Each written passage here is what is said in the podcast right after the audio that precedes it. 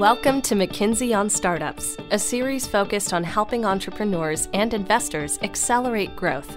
Brought to you by Fuel, the firm's startup practice.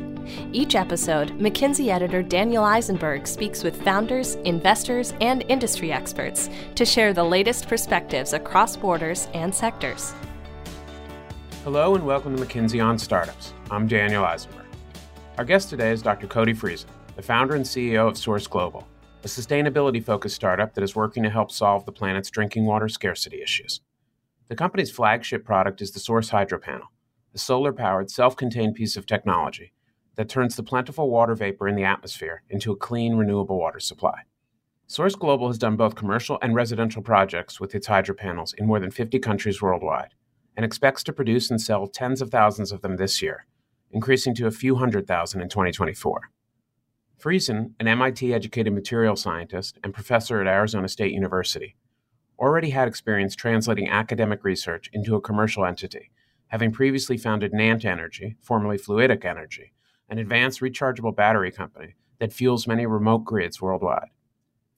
Since originally founding Source Global in 2015, Friesen has raised close to 300 million in founding.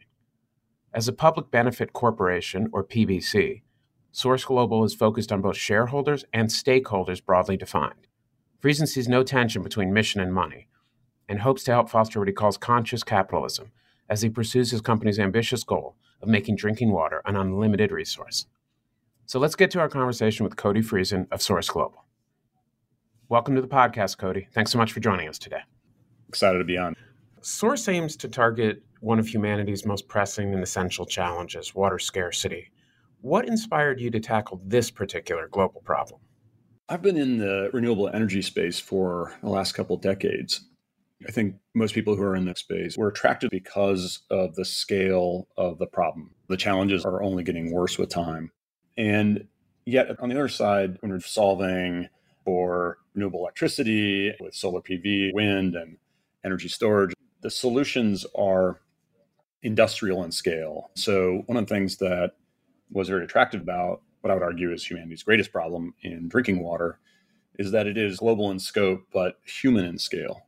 And a solution that tacks to what renewable energy does, which enables electricity to be distributed, infrastructure free, and leverages, in the case of solar, the free feedstock of sunlight. If we could get those same features into a drinking water solution, we would then have a technology that is potentially globally ubiquitous, that was the reason why I became attracted to the problem and uh, thought we could contribute something to it. Talk about the Source Hydro Panel, your product, and how it creates a sustainable water source. You alluded to it, but give us a little more detail on how it works.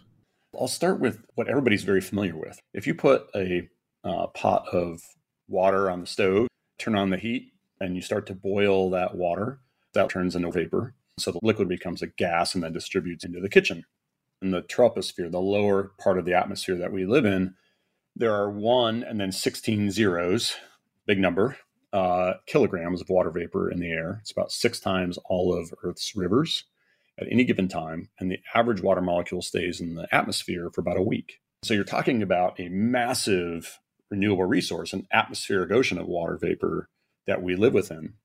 The question then becomes is there a way to very efficiently take those water molecules that are in the vapor form and turn them into liquid anywhere on the planet. We all have familiarity with a glass of iced tea where you get condensation on the outside and liquid water is dripping down in humid places. We also have a familiarity with when you leave the lid off of a sugar bowl and that sugar starts to get clumpy. The water vapors are being absorbed into the sugar. But we developed a set of engineered materials that do that same process, just many hundreds of times faster, and concentrate the water vapor by about 10,000 times by volume. We take those materials that have been exposed to atmosphere and absorb water vapor passively, and we expose them to sunlight in order to aspire that water vapor back out in a concentrated stream. So we get condensation in a passive way. In that way, we were distilling the atmosphere to make liquid water. The layers of sophistication below that make source hydro panels very efficient the way that we engineer those materials. There's a, a lot of intellectual property behind that.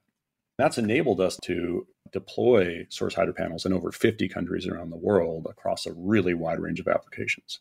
Another thing I'll point out is that when we think about fresh water, we're typically thinking about large volumes of water coming through pipes and infrastructure that is to serve all of our needs. The places where that infrastructure works well, that's fantastic. But it also turns out that over 2.4 billion people on the planet, about a third of humanity, don't have safe access to water at home. The real number for anybody who's spent time in many of the major cities in the world is much higher than that, maybe as much as 40 or 50% of the human population. So the question becomes how do we solve for drinking water in a way that eliminates all of the challenges? One person dies from waterborne illness on this planet every 10 seconds. 200 million hours will be spent today fetching water by women and girls. There's still 1.5 million miles of lead pipe in the ground in the United States. There's 750 water main breaks a day in the United States.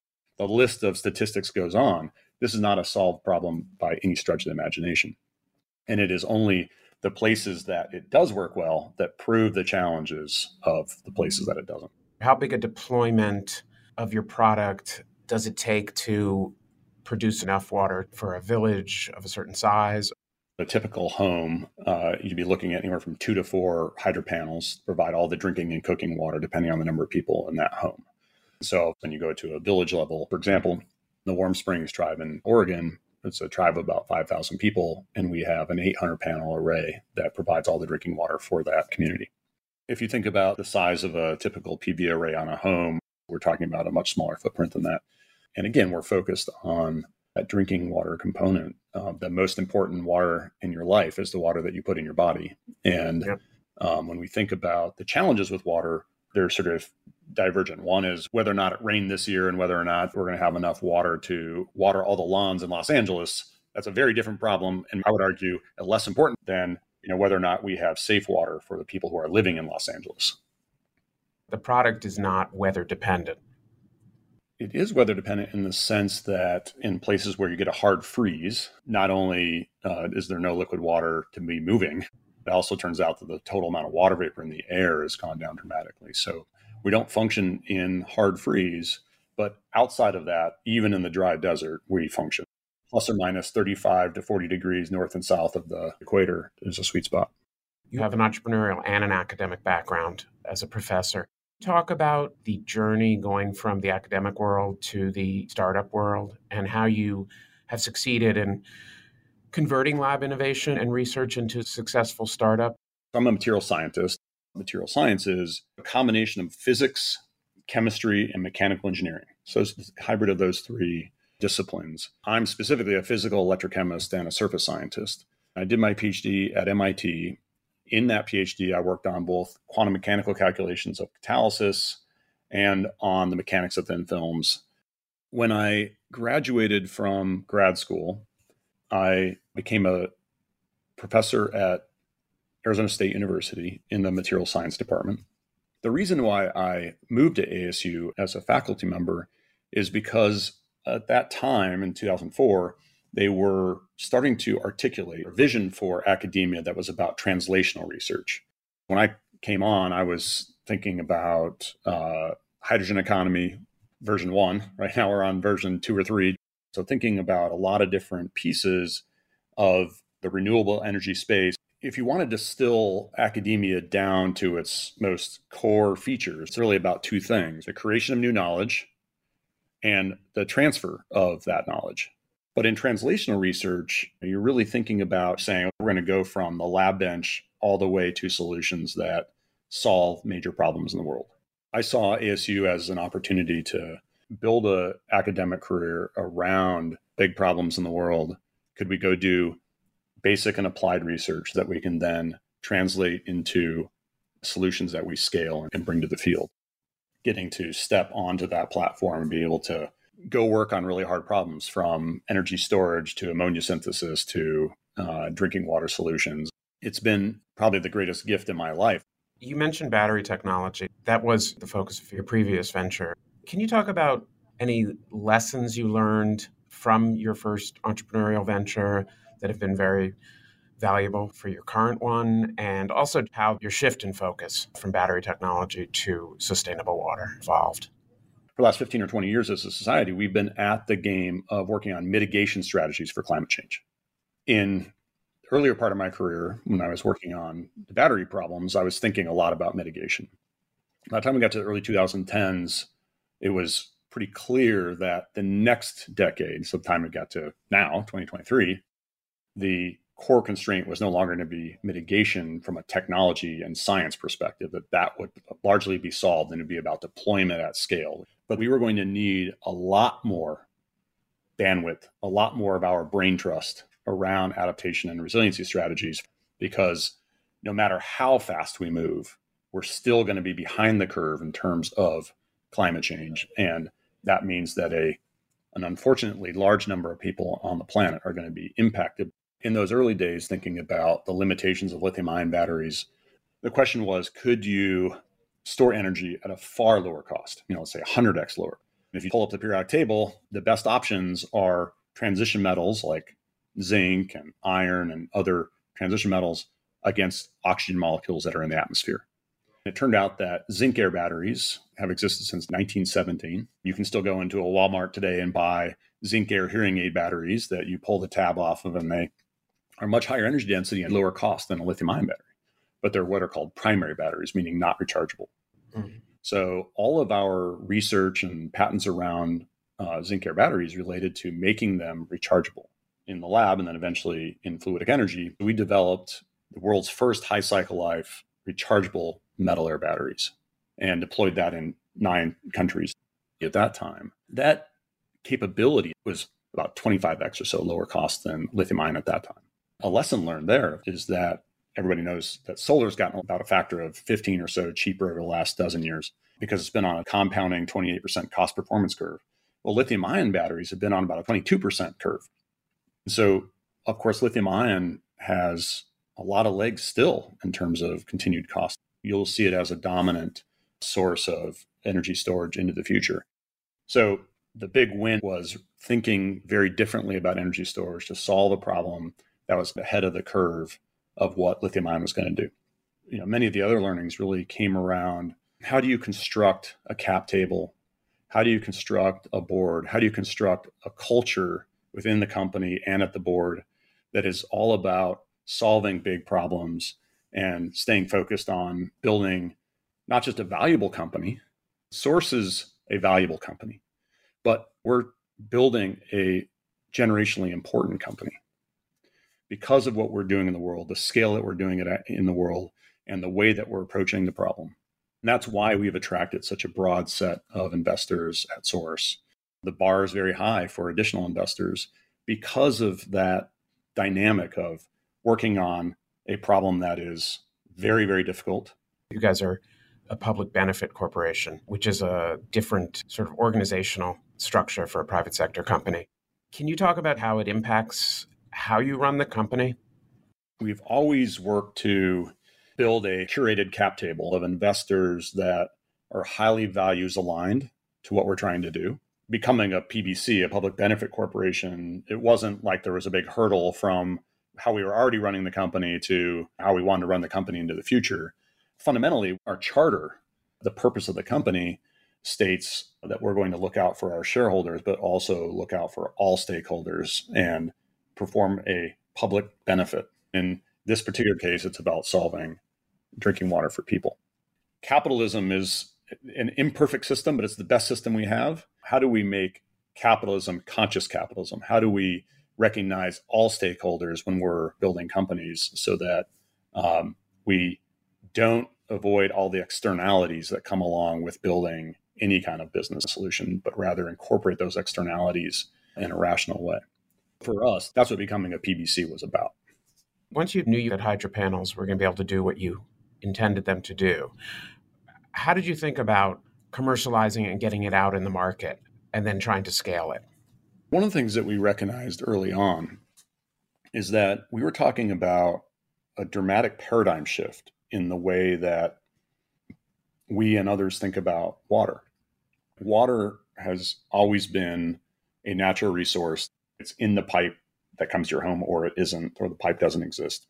we don't start from there. Where we start is we've made distilled water any place on the planet. And now we're going to upgrade it with some minerals to make it potable water, and we're going to keep it sterile with an ozonation technique. so we have a very different starting point. And that starting point enables us to have a non customized solution. So, in other words, a single SKU, a single device can be shipped anywhere on the planet and function as well in Kenya as it does in Malaysia, as it does in Chennai, India, as it does in Scottsdale, Arizona. It also means that with any potential user of the product, any government, business, or uh, homeowner, we have to start and move at the speed of trust. We closed the Series A in May of 2015. And in July of 2015, rather than going out and trying to sell the product very broadly, the first thing we did is we installed at eight sites in the country of Jordan. Then we flew directly to Guayaquil, Ecuador, and installed at 10 sites in, in that part of Ecuador. And of course, we had our early product in Arizona. So, with the ultimate minimum viability product, we had our technology on three separate continents and we were taking data. That data was both for us to learn very rapidly about how to make our product more robust and more productive, but also to build trust with communities that have severe water stress. For example, with the Navajo Nation, which is the largest indigenous land space in the United States, same size of reservation as the state of West Virginia, with 154,000 Navajo, and 55,000 of them have no water. We've done multiple projects with them, working to provide water solutions for people that, are otherwise driving long distances to go acquire water. The go to market strategy was has always been built around paradigm shift, evidencing, moving at the speed of trust, and then working with communities in a way that allows us to uh, engage with leadership and have the solution be theirs. We are just a technology provider to their solution. When you talk about communities, I assume that a fair amount of this work is working with governments, whether it's local, regional, international. How challenging is that to navigate, especially when you're working in different countries? We have government customers, multilateral customers, and then corporate customers. In all three cases, but in particular with governments, we have to do a lot of evidencing work along the path to providing those solutions. At the same time, governments are the ones that are feeling the pain of not being able to provide solutions for their citizens. It's not necessarily because of a lack of trying, it's not because of lack of money. Water is a very hard problem in the historical framing, right? It has four major issues. It's the stuff of life. So we need it, but so do pathogens. Stuff grows in it very rapidly. So keeping it potable and sterile is often challenging uh, in infrastructure that may not be functioning the way it's supposed to. It is the universal solvent, meaning it dissolves calcium and magnesium and all the things we need, but it also dissolves lead and mercury and arsenic. So, depending on what ground it comes out of, depending on what pollutants are there, it may be picking those up in a way that is difficult to keep clean in aging or failing infrastructure. Third, it's locally finite. Did it rain? Did it not? Have we consumed the resource? Who owns the resource? What are the water rights around that resource? That is massively sticky issue in the western part of the United States. And fourth, it's a liquid. It melts, it evaporates, it freezes, it cracks pipes, it leaks, all those challenges associated with it being heavy and wet, hard to move around. So all four of those have to be solved to provide an, a step forward in water. So when we engage with governments, we're able to articulate how all four of those are solved by source hydro panels for drinking water and do that in a way that they can see around the corner of the challenges that they've often had for decades old incumbents. What are the toughest questions or initial skepticism you encounter? I'm sure it differs all over the world. We get exposed to appropriate levels of skepticism with every customer engagement because what we're talking about is solving a problem that they have not been able to solve previously. The thinking around water is always around bulk infrastructure thinking. That's appropriate in many places and often the right answer. But in many places, there's no way to cross that transom to create infrastructure when there's not the water resource to begin with. So Appropriate skepticism is a great starting point because then what we do is we move to providing the proof points in real time in a way that evidences that, in fact, we uh, lift people up with this technology and solve the core problem. In the marketplace, it's actually been going really well from the point of view of interfacing with people who are uh, responsible for providing safe water to residents and enabling them to do so with source. When you talk about bulk infrastructure and introducing something like the hydro panel, is the idea to have panels as close to uh, population centers as possible so there's the um, least amount of, of new infrastructure that has to be there to transport water to the final destination? I guess the two ways to think about this is imagine a small array at a home. Obviously, there's no new infrastructure there. That's how we've worked with the Navajo. Every home gets a, a small array of hydro panels. You could also imagine that there are developers in the West and in other parts of the world that own large tracts of land but do not have water rights. So they can't build homes on those sites. In that scenario, you can imagine a community solar type approach of source hydro panels where it's a small array for you know, thousands of homes that we then are plumbing to. There you start talking about all house water and being able to do that in a way that is in the money now. When we think about the cost performance of solar and the same thing for lithium ion batteries. Source is on a very similar learning curve where our cost performance is making gains every year, such that we think in seven years, the cost per liter of water will be similar, if not lower, than what you pay at your home to flush your toilet with potable water in the United States. Think about what that means for distributed water infrastructure in the future alongside with water savings, digital water, water reuse, and some other things that make for better efficiency, you can start to see a, a package of solutions that come together to get us out of this challenge of are we going to have enough water in this city because is there enough snowpack this year? Did it rain the last season? Here we are with all these other areas of technological advancement in our society, and yet we still wait for it to rain to know whether or not we're going to have the water we need to run our society. In terms of sources business model, briefly speaking, how exactly does that work? Is it a single revenue model in terms of purchasing hydro panels? And how do you work to make the product affordable enough that you can fulfill your long term mission? Still, there's also a profit factor in there too. So, can you just give me a sense of, of how the business model works in that context?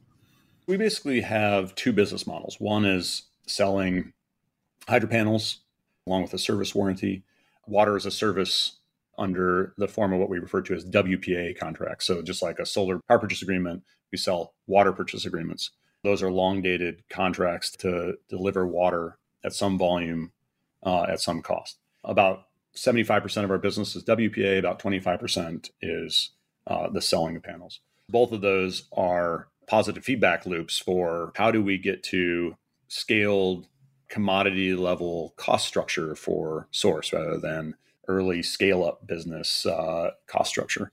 For example, the amount of steel that's in a source hydro panel, it's about $30 of steel. And yet today our conversion cost is 10x that. When you're making not tens of thousands of panels, but many millions of panels, you go from 30 times 10 to 30 plus a few percent for that conversion those inefficiencies that come from early growth stages of any technology moving into commodity scale conversion. That's how we know what the cost structure will be. And it doesn't require new physics or what i refer to as the invention of unobtainium. It is a, a fascinating exercise building source of we do an installation with a community. We improve their lives immediately. And at the same time, we know that the more of those we do, the more of those communities we can serve because our cost structure continues to reduce. That geometric response is one that ultimately will enable us to be a ubiquitous solution provider around the world. How many hydro panels are you making these days on an annual basis? If you want to get to millions or maybe one day tens of millions, How big a manufacturing challenge is that? And how do you map that out for your growth? This year, we're going to do tens of thousands of hydro panels, moving to low hundreds of thousands in 2024. So it's not at the point where we need to go build a bunch of factories. The way that a source hydro panel comes together, there's a lot of commodity elements that can be provided to us by sub suppliers as sub assemblies that can be then integrated. And then there's a material science component that we've scaled well beyond 2025. So when we think about the constraint on scaling, we don't need to deploy a bunch of capex in the factory in order to, to make it scale. As we move to millions of units per year, that really is about adding additional manufacturing capacity in country, in regions. So when we start thinking about the Indian market or um, Southeast Asian market, starting to deploy uh, regional factories is key to um, not only supporting the people that we're intending to serve, but also in terms of localizing supply chains and, and making it really efficient. You have a great deal of experience in transitioning from academic to, to entrepreneurial, but also the idea of a humanitarian mission in a for profit company. Are there a couple of pieces of general advice you would have given to founders looking to chart a similar type of path? In Source, you see no tension between mission and money mm-hmm. in the sense that doing a deal with a high end hotel in some exotic place is a high margin deal. And then doing uh, a deal to serve an island nation in the South Pacific for the community there both of those two serve the ultimate mission of cost performance compounding, right? Both of those have to happen in order to get to where we need to go. So I see the power of the positive feedback loop of all of the types of uh, places and people that we serve. So one piece of advice I would give is to build systems and culture around no tension between mission and money. The second piece of advice is really around ensuring that every shareholder on your cap table is values aligned and culturally aligned to what you are trying to do. Because if it's an important enough problem, it means it's a hard problem. That hard problem means that it's probably going to take more years and more money than you anticipate to actually get to the point where you're providing solutions at scale. Luckily for us, we've had great shareholders all the way along to get us to the point now where customer pull is taking us into the future in a way that's really exciting. Then I think third point of view of advice is around culture from the company building perspective and from the board and governance perspective. You'll hear many people say people are the most important asset. True. However, it is the organization's culture that determines whether or not those people can actually show up. And it, they may have been B players or C players in the former company they were in, and now they're an A player or they're an A player where they came from and they show up to, to work for your company and all of a sudden they're a B player. How do you build a culture that enables people to really deliver on their core abilities? So, culture first, culture first, culture first. You've heard the phrase culture eats strategy for lunch. No question about that. Are there other technologies that folks are working on that are complementary with what you guys are doing to get more water to the world's population that faces shortages? There's a lot of people working on lots of different ideas. Desalination that invokes zero liquid discharge, that is energy efficient and uh, cost effective. I think that's a big unlock for big swaths of the world.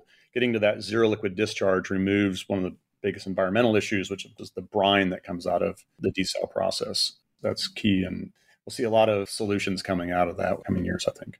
Then on the consumption side, ever more reuse technology, technologies that lower consumption, putting strategies that ensure landscaping is appropriate for the place that it's put in the ground, you know, agriculture that is water inefficient, starting to move away from those practices.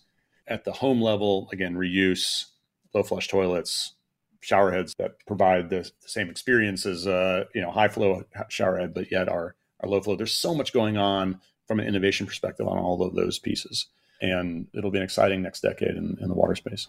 It's obviously all part of a much bigger puzzle. Thank you, Cody, for speaking at such length today. That's it for this episode of McKinsey on Startups.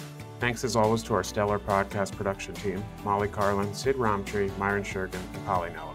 And of course, thank you for listening. This has been McKinsey on Startups, hosted by Daniel Eisenberg. We welcome your feedback, so please rate and review us wherever you get your podcasts. Hope you join us next time for more broad global perspectives on the challenges and opportunities for accelerating growth. Thanks for listening.